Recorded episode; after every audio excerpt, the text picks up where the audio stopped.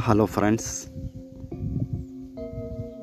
నేను మీ దేవేగౌడని ఈరోజు నేను ఒక ముఖ్యమైన ట్రావెలింగ్ ఎక్స్పీరియన్స్ని మీతో షేర్ చేసుకోవాలని అనుకుంటున్నాను. ఇవి వరుసగా ఒక ఫైవ్ ఆర్ సిక్స్ సిరీస్ ఉంటాయి.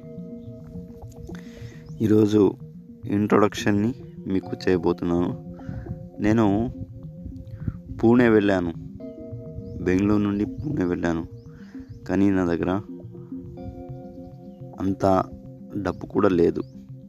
అలాంటి సమయంలో నేను ఎలా వెళ్ళా వెళ్ళాను? దేంట్లో వెళ్ళాను?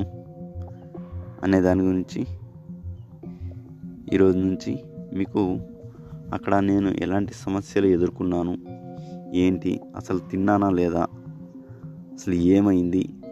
అనే దాని గురించి మీకు పూర్తిగా క్లియర్గా చెప్పాలి అనుకుంటున్నాను.